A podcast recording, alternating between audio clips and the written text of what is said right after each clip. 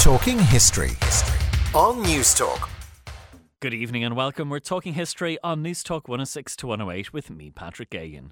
In tonight's show, pilgrimage routes for different religions around the world, the story of the castaway who found shelter among the Gaelic Irish after the failure of the Spanish Armada, how the population in Britain became more diverse than it had ever been before during the Second World War, women in the Irish Revolution, feminism, activism, and violence and finally, to end the show, we'll explore the idea of Jesus as a revolutionary and what that means today. Now, last week we discussed and debated the life and work of the French post Impressionist artist Cézanne, and we explored the transition of art from the 19th to the 20th centuries. And if you want to listen back to that or any of our older shows, just go to our website, newstalk.com, or wherever you download your podcasts. We begin tonight's show by going on a pilgrimage. Pilgrimage, a global ritual embraced by all faiths, is one of the most enduring traits in our human story. In a compelling new history, Peter Stanford reflects on the reasons people have walked along the same sacred paths across the ages. And why do we still feel compelled to walk, stop, and think about our lives? Well, the book is called Pilgrimage Journeys of Meaning. It's published in hardback by Thames and Hudson and costs £25 sterling, so about 28 euro. The author is Peter Stanford. And Peter, you're very welcome back to the show. Lovely to be here. It is interesting the way pilgrimages, it's something that you find with all faiths, and it's something that is a part of all cultures. Absolutely, absolutely. I mean, I suppose all places, all faiths have their sacred places, and uh, and and there's a kind of ritual in going to them. Uh, there's a ritual in the travel, and people often say about pilgrimage that the journey is almost as important as the destination. Now that's changed, obviously, slightly in, in modern times because we can go on aeroplanes. So if you think of somewhere like Mecca, where all Muslims, I mean, it's a religious obligation for Muslims to go to Mecca, um, but now they can actually uh, fly to, to specially built airports to get there. So the journey, in a way, becomes less important. If you go back 100 years or 200 years or however many hundred years, really, it was it, it could be um, Muslims from the west coast of Africa. It would take them two or three years to get there. So the, the journey was, was was very very significant. But um, I think one of the one of the reasons for writing the book and one of the things that fascinated me was in general, certainly in Western Europe, we live in less and less religious times. Well, less and less religious times in terms of formal religious attachment. People are, you know, we, we do church attendance figures or whatever. They all look terribly negative and are going down. But it seems to me that we can mistake that sometimes for people not being interested in what we might very, very generally be called spiritual or the transcendent or, or all the, the, those different words that we use for it. So the thing that really hooked me into doing this was if you look at the figures for the Camino, which is the ancient pilgrim route that went down through France, across the north coast of Spain, through some mountains, and ended up at Santiago de Compostela, where the bones of St. James are, are meant to be. Um, that's obviously massively important in the in the medieval period. The wife of Bath goes on it in Chaucer's Canterbury Tales. Um, but in the 70s and 80s, I mean, numbers had really dropped down to a couple of hundred each year who were doing a substantial part of the route. Um, if you looked at the numbers for 2019, which of course is the last full year we have because of uh, what's going on at the moment, um, they were up about 340, 350,000. So it kind of uh, prompts the question why are people following this ancient pilgrim route? Where literally every yard of it is surrounded by remind, reminders of faith, monasteries, abbeys, kind of crucifixes, all sorts of things, when we live in supposedly much more secular times. And you know, all sorts of um, of explanations. Some people say it's a kind of new tourism that we like. You know, we like history, so we'll do a little bit of walking. We want to keep fit. Uh, we want to get away from the world, and I'm sure all those things are part of it. But actually, if you look at some of the, the, the, they keep very careful statistics at Santiago de Compostela. So when you um, when you get there, if you've done over 100 kilometres, you get a certificate called a Compostela. Um, and they ask you a few questions when you're filling in, like, did you do this for religious reasons? And something like 40% of people say they did it for religious reasons. Um, but then if you look at what they do when they get there, or, or what they say they get out of it, the figure is much higher um, in the sense that people almost by by what even if you set off thinking I'm a complete atheist, it means nothing to me. There is something about the walking on the route that actually has an impact on you. I mean, not so great as you suddenly become a kind of going to mass every Sunday sort of person, but actually it, it feeds into some part of you, some spiritual part of you. And I think that that's just part of it. There's a wonderful, wonderful line. It's one of my favourite lines in poetry, or last set of lines in poetry, uh, by T.S. Eliot in Little Gidding, four quartets, um, where he goes to this this ancient Anglican community in, in Cambridgeshire, and he talks about um, the, the, the, the kind of walking, the act of walking to places where prayer has been valid and where people it's almost like people are following in a human chain. And he talks about it being a transcendent experience and that it links us with lots of previous generations. And I think that's something that we can access on pilgrimage in a way that we can't access elsewhere. So I think that that's part of this modern revival. And it's interesting when you look at the success of the Camino to see the way other uh, pilgrimage sites and routes have, have kind of copied uh, some of the, the secrets of that success in terms of the way they're promoted and marketed. Well, absolutely. And one of what I do in the book is, I mean, there's, there's the there's the overarching kind of search for why people are doing this and why they were drawn to it in the past. But then I go through 12 um, pilgrimage sites. It's, I try to be as global as possible. So there's there's one on every continent. There are ones from all the different faiths. As you say, they all have very similar ideas about this. And if you look at quite a lot of them, I mean, for instance, the Via Francigena, which is the route from Canterbury through France, through the Alps, and down to Rome. Um, it, like the Camino, had fallen into neglect in the, in the latter part of the 20th century. It's now completely reinvented itself. It's got new signposts. It's even got new hostels at the side of it to encourage people to walk that. So you know, there's, a, there's, a, fairly obvious connection in that they're both both uh, Christian places. But further afield too, um, in Japan, the Shikoku 88 Temple route, uh, which is a Buddhist route, um, it has now formally paired with Santiago de Compostela and has started using similar symbols, and they've been sort of marketing each other together. And some of the people who go and do who do the Camino route decide they want to do more, so off they go to Japan to do that.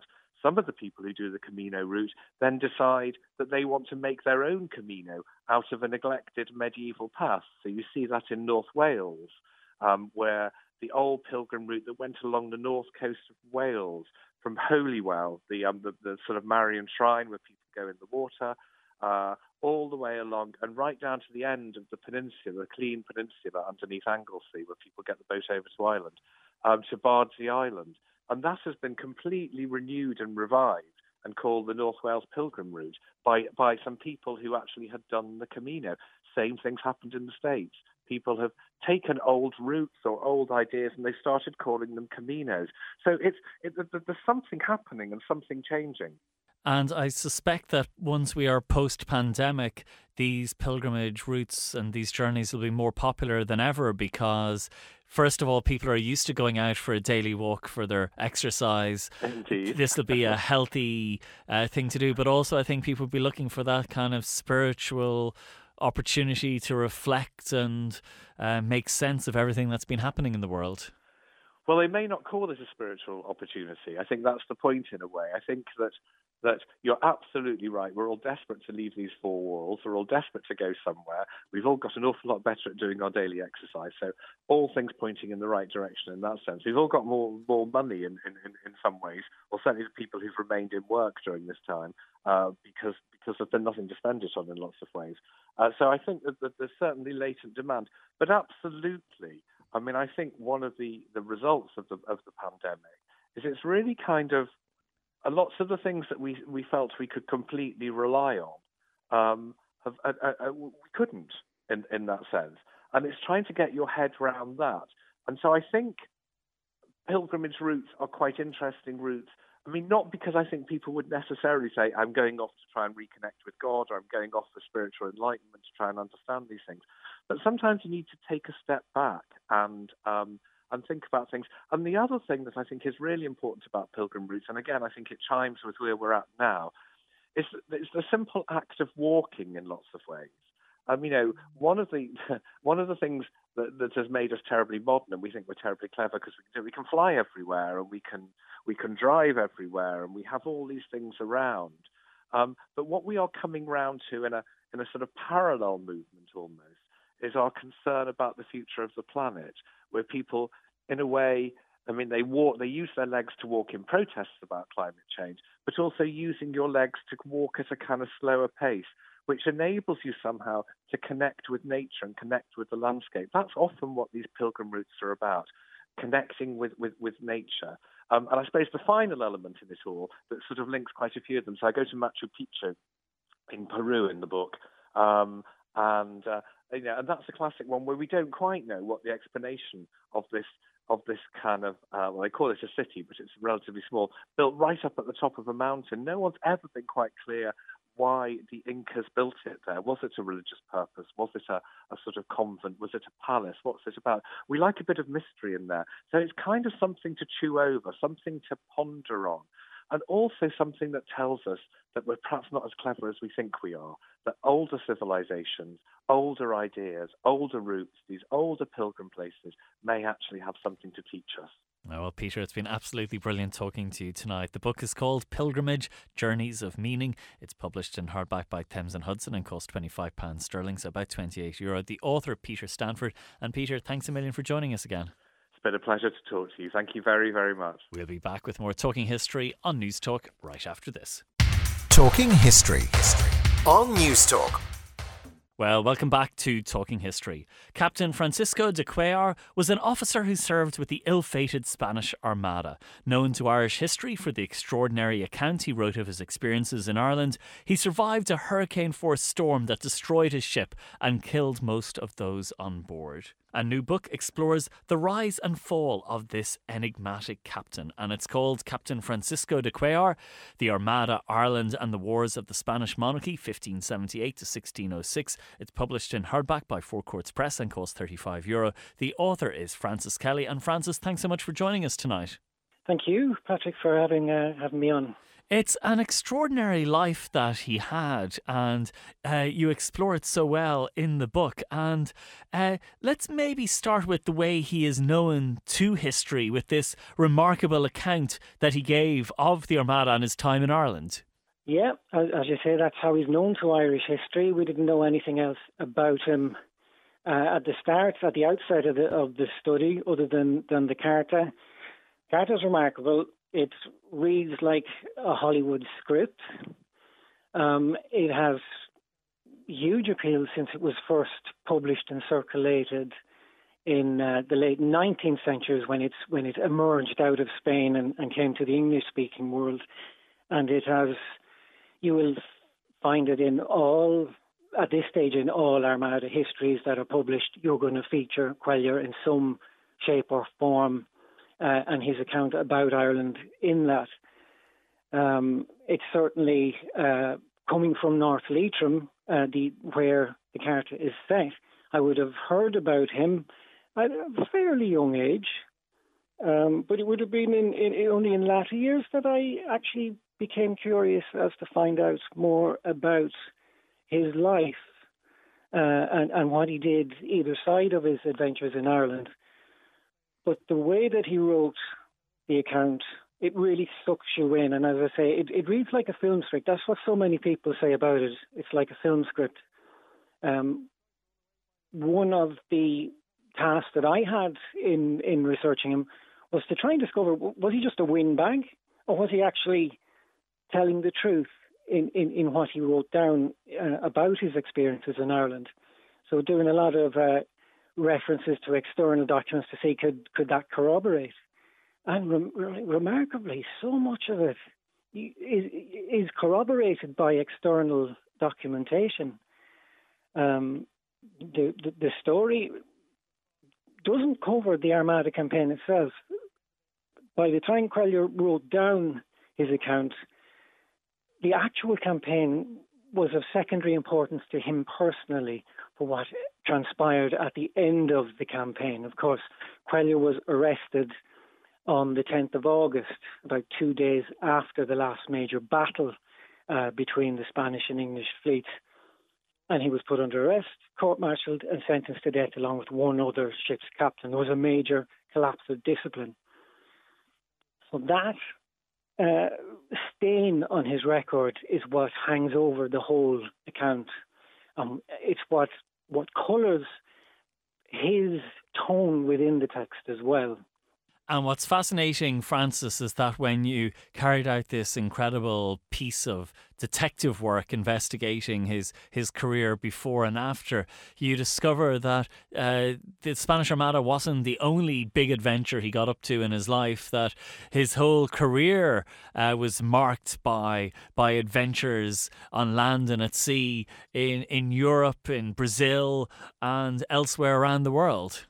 That's right um, had no notion of what I was going to discover when I first went down to Spain to try and find documentation about him. Went to Simancas, one of the, the main repositories of, of documentation in Spain. Um, on that trip, that was in 2009, I would have got about four, three or four documents, one of which was uh, a listing of his service papers, and that gave a good outline of most of his career, the bones of the career. I, I was gobsmacked when I saw it. It, like as eventful as his time in Ireland was, it was one episode of many across almost 30 years as a soldier, ranging from the Caribbean to Brazil to the Azores to uh, the Low Countries into France, uh, Savoy Piedmont, and of course Ireland and Scotland uh, as well. So it was remarkable piecing it together. It was Cuellar was, in many respects, it was like piecing together uh, a missing persons case, trying to follow the whereabouts of this individual last known. When I started out, we knew that he was in Antwerp on the 4th of October in 1589, and it was a case of trying to piece his whereabouts and where he went and what happened to him from from from that uh, point onwards. And he seems to have been a somewhat difficult character because he did have clashes with superior officers. Uh, sometimes he had big fallings out. As you've said, there were times when he was arrested and court martialed that uh, he definitely didn't shirk conflict. That's right. Um, that's part of what makes the career so interesting. It's not just a case, a litany of campaigns. I, I suspect his colleagues either liked him or disliked him intensely. There was no in between. The character that comes through the documentation, particularly in the character, but also in some of the other legal documentation where he's written down affidavits, similar personality comes through in that. He's very outspoken, very forthright. He was right, they were wrong. And also, we, we get the impression from, oh, he was a bit of a rebel uh, anti-authoritarian in some respects.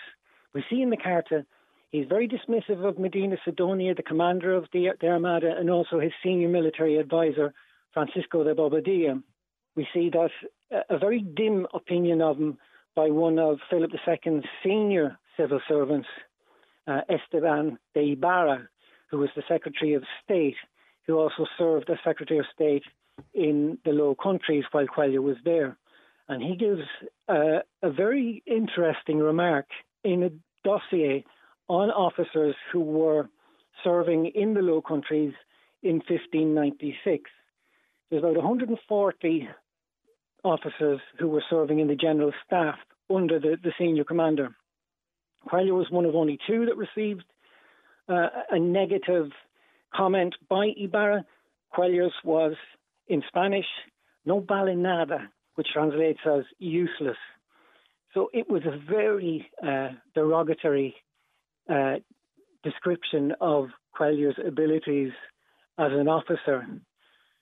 Ironically, three months, three, four, five months later, senior commander who had arrived into the Low Countries, uh, the Archduke uh, Ferdinand, uh, appointed Cuellar to his personal uh, entourage during midway through the campaign of 1596. So Cuellar clearly did something to encourage the senior commander to, to make that appointment. So on the one hand, people really intensely dislike him, and, and uh, on the other hand, he seemed to be able to to, to charm other people. So a, a very contradictory character, a very fascinating character for all that. Very good. Well, you tell the story of his remarkable life so well in the book. It's called Captain Francisco de Cuellar, The Armada, Ireland, and the Wars of the Spanish Monarchy. The book is published in hardback by Four Courts Press and costs 35 euro. The author is Francis Kelly. And Francis, thanks so much for joining us tonight. Thank you, Patrick. We'll be back with more Talking History on News Talk right after this. Talking History on News Talk. Well, welcome back to Talking History. During the Second World War, people arrived in Britain from all over the world as troops, war workers, nurses, refugees, exiles, and prisoners of war from Europe, America, and the British Empire. Between 1939 and 1945, the population in Britain became more diverse than it had ever been before. And a new book illuminates the place of the Second World War in the making of multinational, multi ethnic Britain, and it resonates with current debates on immigration. The book is called Mixing It Diversity in World War II Britain. It's published in paperback by Oxford University Press and costs about 18 euro. The author is Wendy Webster. And Wendy, you're very welcome to the show tonight. Thank you. And some extraordinary stories in the book, including the first Maori pilot in the RAF who took part in, well, was captured and took part in what later became known as the Great Escape. That's right, yes. Um, and one of the interesting things in that story is that, that when he applied to join the Air Force in New Zealand before he came to Britain, one of the questions on his application form was whether he was of pure European descent. So he wrote no. Um, so at the beginning of the war, there were restrictions on the recruitment of people who were judged not to be of pure European descent, and that those applied across the armed forces in New Zealand, also Canada, Australia, Britain. So it was very much an imperial rule um, that was operated in recruitment. And then it was lifted fairly early on in the war. Um, so he did arrive in, in 1941, and as you said, he was captured, and, and he was one of the 50 escapees who were murdered by the Gestapo. And I think his story tells us a lot about what's missing from the history of the British wartime home front because obviously that's not part of what is generally known about the British war effort or the Great Escape as filtered through the, the Hollywood uh, film. Exactly. Nor are the, all the many other people of different nationalities that you mentioned in the introduction. Exactly. It adds much more nuance to the story and provides a very different angle than the one that you might get in a Hollywood movie. It does indeed, yeah. I mean, the Hollywood movie has mainly Brits, but also Americans, and in fact, Americans didn't take part in The Great Escape. So yeah. Yeah, exactly. Uh, not the first time they've rewrote uh, uh, history to suit uh, their own cinema agenda. Uh, the Irish feature in the book as well, uh, including a young nurse who whose father had fought in the Easter Rising. That's right. She was called Mary Mallory, but her diary is actually published under her married name, which was Mary Morgan, and her father opposed her marriage because of um, his views about the British. Um, it's a wonderful diary to read. Um, and one thing I found really interesting was that she uses the term multinational a good deal. So that's not a term that's being used much in wartime Britain. But she's very conscious of the presence of people, you know, from all over the world in Britain. Um, and it's also a term that she applies to the patients that she nurses. So she meets, she nurses actually German patients, um, as well as patients of many other nationalities. Um, and yeah, the presence of large numbers of Irish in the forces, in war work, and so on, is generally missing from histories of the British home front. And until recently, it was missing too from most Irish history, wasn't it? Um, and in 2013, Alan, Shatter spoke in the Dáil about how their contribution had been airbrushed out of history, that's what he said, and his own um, wanting to ensure that they were never again ignored or forgotten. It's very interesting when you look at all of these people coming from all over the world to Britain during the Second World War, and I wonder how were they received? Uh, did they experience racism and prejudice, uh, or was there a sense that because these were extraordinary times with the the country at war, that uh, there was perhaps greater acceptance uh, and tolerance than if it had been peacetime? I think the, the story of the war is, is kind of mixed insofar as in 1940 there's a great deal of hostility to foreigners in Britain. Um, and Mary Mallory, or Mary Morgan, actually encounters some of that. She talks about how her voice um, her accent, her Irish accent, means that she's viewed with suspicion by some people. So um, in 1940, when there's an imminent threat of invasion, obviously, people who speak with accents that don't sound English or Scottish or Welsh um, come under suspicion as being spies and fifth columnists, and that does apply to some extent to the Irish as well as to Germans. And there's the introduction of mass internment um, for people of enemy nationality in 1940. So 1940 is definitely a year where it's not a good idea to not be British if you're in Britain. But then, as the war carries on, you do find a lot of people talking about tolerance. I mean, there is a lot of racism too. In other words, the picture is very mixed, I think. Um, but a lot of people comment when the war's over um, on a change in attitude. So, Poles, for example, who feel they've been welcomed while they were in Britain because they're fighting with the British and they've got the Poland fo- uh, shoulder flashes to, to demonstrate to demonstrate that that you know they're in uniform. Once they're out of uniform, and the war's over, um, they comment on, on the hostility that that they receive. And similarly, West Indians feel that the that again they were in uniform, they were fighting alongside the British or with the British, um, and so they feel their welcome was was much more well. The tolerant they had they enjoyed much more tolerance in wartime than they do once the war's over. When people are asking them, "What are you still here for? Why don't you go back?"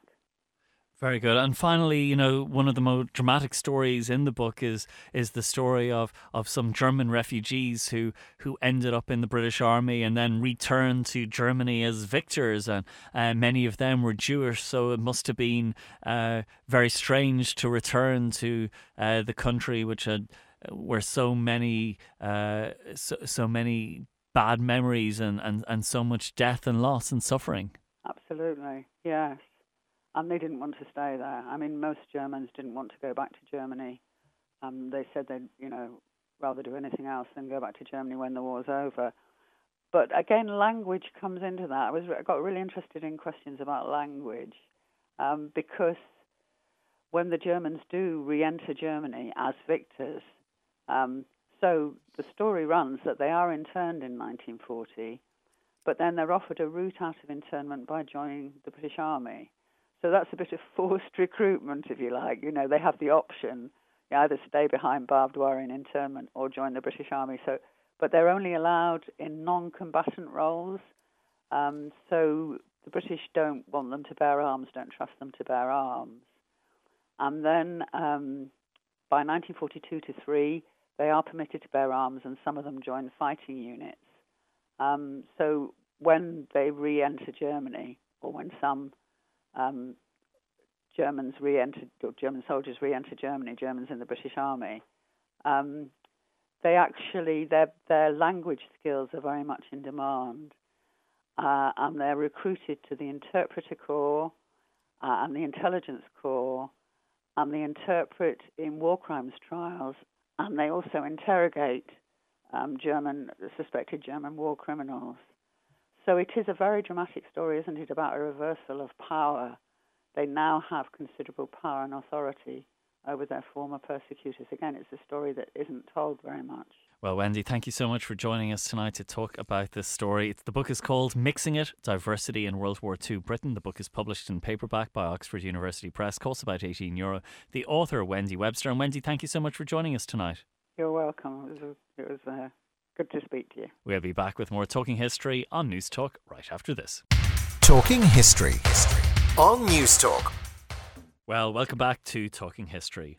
Women and feminists were extremely active in Irish revolutionary causes from 1912 onwards, but ultimately it was the men as revolutionary leaders who took all the power and indeed all the credit after independence. But a new collection of essays is prompting an essential new public conversation on the experiences of women in the Irish Revolution. The book is called Women and the Irish Revolution Feminism, Activism, Violence. The book is edited by Linda Connolly and published in paperback by Irish Academic Press. It costs €24.95. And Linda, delighted you could join us tonight. Thank you. Delighted to be here. It is a brilliant collection of essays and brings together uh, some of the leading scholars in the area. Wonderful historians we've had on the show before Mary McAuliffe, Marie Coleman, Margaret Ward, John Borgonovo, Louise Ryan. T- tell me about what you were hoping to do with the book. It started in 2016, actually, when the commemoration really got into full swing around the 1916 Rising. And it, it seemed to me at the time there was a lot of focus, quite rightly, you know, on the, the, the contribution of women who were combatants, you know, who were part of, I suppose, uh, the activist causes around the revolution. And that's very important, and that's in the book. But there was another piece that wasn't, I suppose, being looked at to the same extent, and which was really arising in many of the new sources, the new wonderful sources that have become available in recent years, such as the Bureau of Military uh, History, um, the you know pension applications, compensation claims, newspapers, you name it, um, was, I suppose, the experience of women, uh, not just combatant women, but civilian women. So the experience of women in the revolution more broadly understood and of course the impact of the revolution. And one of the um, issues I think that that really was coming to light in the news sources being made available was that, contrary, I suppose, to the idea that you know many women weren't killed, for instance, there were more men killed, and it had been presumed, I think, that because of that, sort of women got away lightly. They weren't really that impacted by the tumult, the violence, but of course, when you uh, look at the narrative, the narratives of women and the reports, women were actually uh, impacted uh, quite detrimentally and seriously in a number of ways and in various parts of the country, both uh, you know in the, the, War of Independence and also later in the Civil War in particular. So there seemed to be a gap, Patrick, both in terms of uh, acknowledging the important contribution women made as revolutionaries in diverse ways but also the impact of the revolution and I suppose the trauma and the silence that followed on from that. And the essays are brilliant at exploring that, the trauma and the, the, the, the, lasting impact of, of those events. Can you tell us about your, your own essay on sexual and gender based violence and some of the, the interesting findings you've come up with? Yes, so again, that's a very good example of uh, it was presumed, I suppose, that you know, perhaps compared to other much bigger conflicts and wars internationally throughout the 20th century, we, we do know that, that sexual violence uh, is, can be weaponized.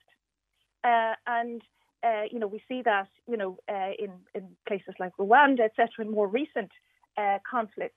Um, but it was presumed that, that, that, this didn't really happen in the Irish case, uh, that there was a sort of code of honour.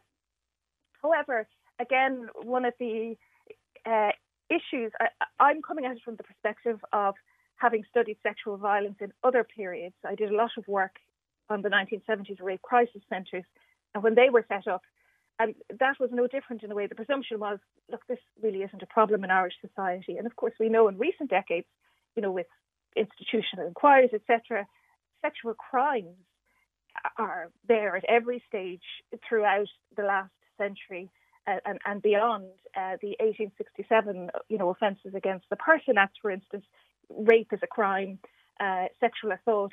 So, so this presumption to me that there was no sexual violence in the Irish Revolution seemed, you know, dubious, uh, to be honest, knowing the broader background. And then when I began to look at it in more depth, actually, there are examples of quite horrific uh, uses uh, of uh, rape and sexual violence as part of the conflict, not as you know part of uh, society in peacetime, where we know this occurs. So, and what is really interesting, I suppose, some some people had done some initial work on this. I should say, uh, Professor Louise Ryan uh, had, had had had done some very uh, interesting work in 2000. she published a paper called Drunken Tans, but not much was said for another 10 to 20 years, I suppose, really about the, the horror and the use of the term outrage, for instance, uh, and how that could or might include other kinds of bodily violence which targeted women. So, um, also, uh, Gemma Clark and some others had highlighted a very prominent case in Dromineer, County Tipperary, and that was uh, what we refer to as a gang rape, or today we call it multiple perpetrator rape uh, of uh, Eileen Mary War- Warburton Biggs, who was a Protestant woman. And that was picked up in a detailed compensation claim that Eileen made uh, subsequent to her attack in, in, June 1922. It was a really horrific attack, Patrick. Um, you know, she, she, it, it, went on for a number of hours. Um, and gang rape is very violent. Uh, it, it, causes terrible injuries, both uh, psychological and physical. So there, this was a prominent case, but I suppose it was considered an exception. So I began to look at other sources. And uh, again, pension applications um, have been quite important. Also, newspaper reports. I have found a couple of cases there. Um, so, so, so my own chapter, I suppose, is about broadening the understanding of, of, of gender and violence and how, in a sense, women's bodies and their sexuality can be targeted as part of the overall cycle of violence occurring in a particular area or a particular uh, region. So the Biggs case would be the one of them. The other, again, 1923, 27th of May 1923, in Foxford, County Mayo, uh, again, a, a, a, a, what was termed a gang rape of a woman who was in Cumann uh, Margaret Doherty, or Maggie as she was known, by three members of the National Army. And again, so when we were talking about violence, it, gendered violence and sexual violence, it can't be, I suppose, pinned on any one side. There are examples uh, in the IRA, uh, in, in, the Civil War, in the National Army, and then, of course, uh, with Crown forces as well. The uh, uh, incident uh, was pre- precluded by an attack on Mary McGuill in Dromintee, um, which was also um, a, a, very vicious sexual assault. So so I suppose what I'm saying is that this is this is an element of the Irish Revolution, the sexual violence. That first of all, there, there was a sense that this didn't happen, that Ireland was an exception. We, we know that not to be true now. That it is certainly at least one aspect of the conflict um, which uh, targeted women primarily, and that it wasn't confined uh, to any one side. But of course, um, the you know, uh, there are other types of violence that are gendered, and of course, that the one that, that has been uh, really sort of come to light uh, has been the, the forced haircutting or forcible hair, haircutting. Yeah, yes, it. yes. Tell yeah. us about that because in a way that was being used almost as a weapon of war. Yeah, again, it, it's a very good example, Patrick, of uh, the way I would phrase it is how gender, power, and sexuality, you know, interact in in the conflict. Um, and hair hair is uh, is I suppose culturally is very uh, important, and you know female sexuality has also always been intertwined with hair throughout time. So you know women who are considered so-called adulteresses, for instance, often had their hair hair shaved, you know, as a way of making a, an example of them. Um, we know after the liberation in France, women who um, were considered to have sexually collaborated, i.e., had sexual relationships um, with, with Germans, with German soldiers, also publicly were humiliated with having their hair shaved. It, it, it, again, there's no nice way of putting this. It, was sort of to mark them out as whores, you know, betrayers of, of the nation, etc., etc. So in the Irish case, and again, Louise Ryan would have highlighted this initially in, in 2000 in her article uh, in, in Feminist Review, before many of the sources we now have. Um, you know, she had picked up some of these cases in the newspapers, for instance, in County Cork in particular. Um, women, the, hair cutting was used in two ways. So, one, it was, I suppose, uh, sexual policing. So, women who were considered friendly uh, with Crown forces or in relationships with them uh, or dangerous because of that, you know, they could be passing on information, etc., um, had their their hair uh, uh, uh, cut in this way. When I say cut, it's, it's, almost difficult to find the language because it could be pulled, uh, shaved, clipped with a shears. Um, you know, so so so basically, what I refer to as hair taking, and there are many examples of this. I mean. The newspapers extensively report this, particularly in the War of Independence. But, but you know, in after as well and into the Civil War. So it was used as a way to police women's sexuality and their movements. And I've, I've written quite a lot, I've published quite a lot about this in recent years.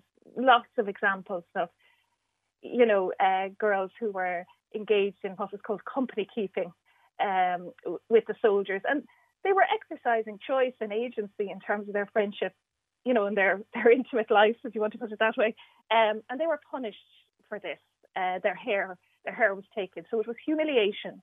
Um, it was again to mark them out as sexually deviant, but it was also in a way um, to uh, you know sort of uh, protect information to you know to to um, to it was part of I suppose the conflict, the management um, of the conflict. But the Crown Forces also did this quite extensively. Um, so so there are a fair few examples of women in Cumann na who were targeted like this. Um, Agnes Daly, uh, Kathleen Clarke's sister, uh, in in a raid uh, on their house in Limerick, uh, had her hair uh, shorn, cut in this way. Also, in in in in Agnes's case and and in others that I've written about, often there you know it was it was there was a lot of rough treatment, so cuts, uh, getting beaten up, um, and as we know, in some cases, euphemisms of sexual assault as well. Okay, well, Linda, it's a very uh, powerful story and indeed a very powerful collection of essays. It's called Women and the Irish Revolution Feminism, Activism and Violence, published in paperback by Irish Academic Press. Linda Connolly, the editor who brought together uh, the work of her, well, uh, a, a, number of, of, brilliant scholars and exploring a part of Irish history that I think uh, we've ignored for too long. So, Linda, thanks so much for joining us. Thank you. We'll be back with more Talking History on Newstalk right after this. Talking History on Newstalk. Well, welcome back to Talking History. It is often said that Jesus was a revolutionary, and a brilliant new collection of essays explores the claims that continue to be made about Jesus, whether by believers or non believers. The book is called Revolutionary Who Was Jesus? Why Does He Still Matter? The book is published in hardback by SPCK Publishing and costs 19.99 sterling, so about 23 euro. The editor is the brilliant Tom Holland, and Tom, you're very welcome to the show. Thanks very much for having me. And of course, many of our listeners will know you from your your your works, Rubicon, Dynasty, Millennium, and so on, and the way you have brought the ancient world to life. Can I talk to you about what what what inspired you to to approach bringing together these these authors to to to explore aspects of Jesus? Well, I, th- I think that I got asked to do it because I wrote a book called Dominion, which looked at Christianity as the most essentially revolutionary product of antiquity, um, and looking at the way in which actually this is the most enduring, the most seismic um, legacy of the, the, the Roman world, um, tracing its impact right the way into the present day. So I think it was on the, the back of that that I was asked to edit. And let's talk about some of the people that you have here, because some really big names in across many different fields, including uh, Rowan Williams, uh, the former Archbishop of Canterbury, A.N. Wilson, uh, people like Terry Eagleton, uh, uh, former professor of English literature, like some some excellent and, and, and, and different voices who are exploring different aspects. Yes, so we've got we've got people from the left and the right. Um, we've got Christians, obviously, but we've got um, Jewish and Muslim writers too. Uh, we've got agnostics we've got atheists.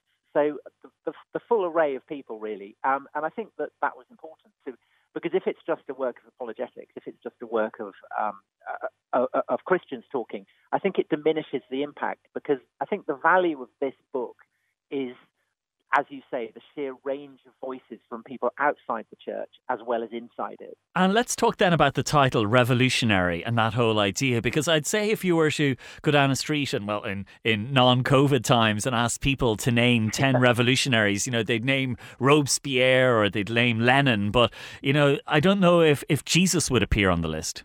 Maybe not, but I think he he probably should, or at least the, the figure of Jesus as he appears in the Gospels. Um, I, I think that the early church was quite simply the most revolutionary institution that the world had ever seen.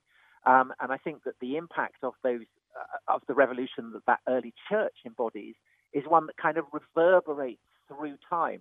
So I think of um, of Jesus and the early church as a kind of a depth charge beneath this the, the vast edifice of the Roman Empire. And to begin with, you know, most people in the Roman Empire didn't realize what was going on, but gradually those ripples of that that kind of detonation began to spill out. And I think that you know you mentioned um, uh, Robespierre and Lenin. Uh, in a sense, both the French Revolution and and the uh, Russian Revolution would, I think, be unthinkable without Christianity, because both of them were committed to um, the very Christian idea that, in Jesus' words, the last shall be first and the first shall be last. Um, Jesus says, "Woe unto the rich." He doesn't say, "Woe unto the you know the undeserving rich" or "Woe unto the rich who fail to give to charity." He says, "Woe unto the rich." And the other thing that um, that Jesus preached, of course, is um, the end of days, and that at the end of time, uh, humanity will be divided into sheep and goats, into those who who are destined for eternal life and those who are destined for eternal damnation. And in a sense, you could say that the that the, the, the revolutionary dreams of Robespierre and Lenin were secular forms of that initial Christian dream and ideal. So I think that um, the revolutionary impact of Jesus, and that, uh, to reiterate, that's why it's not just Christian voices in this volume, that the revolutionary impact of Jesus is felt throughout Western society and indeed beyond, which is why we have Muslim voices as well. It's interesting what you say about the Jesus of the Gospels because is that something we have to to to be to be drawing a distinction or be thinking about the, the historical Jesus and the histor- and the Jesus then of the Gospels and is it the same person? well, that, that, that is a can of worms that this book doesn't um, doesn't probe. Uh, I th- I think that um, Jesus the revolutionary who's being talked about um, in uh, in this volume is the Jesus who appears in the New Testament and indeed in in um, in, in, the Quran. Um, we simply can't say, I think, with any absolute certainty, to what extent the Jesus of the four canonical Gospels corresponds to what the historical Jesus might have said. But what I would say on that general theme is that if the if the parables, if the sayings, and if the life of Jesus are, are completely invented, then it doesn't really diminish the revolutionary impact of what you get in the New Testament because the figure of Jesus in those four Gospels, in Paul's letters, um, in, in the other letters, and in the book of Revelation is so seismic that here we are 2,000 years on talking about this figure.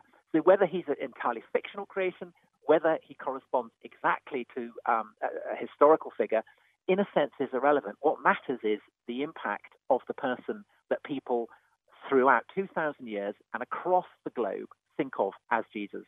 And big claims continue to be made about Jesus. And it's even interesting to see the number of books that, that continue to be published about him, and some by believers, some by non believers. And, uh, and, and it can be quite contrasting approaches. I think that, that, in a sense, I mean, it sounds a strange thing to say this, but in Western society, I think we systematically underestimate the impact of Jesus. And maybe that's something, you know, that, that, that in Ireland, perhaps particularly, because I think that in Ireland, you know, you've gone through this incredible process of, of de-Christianization almost. You've become an increasingly secular society.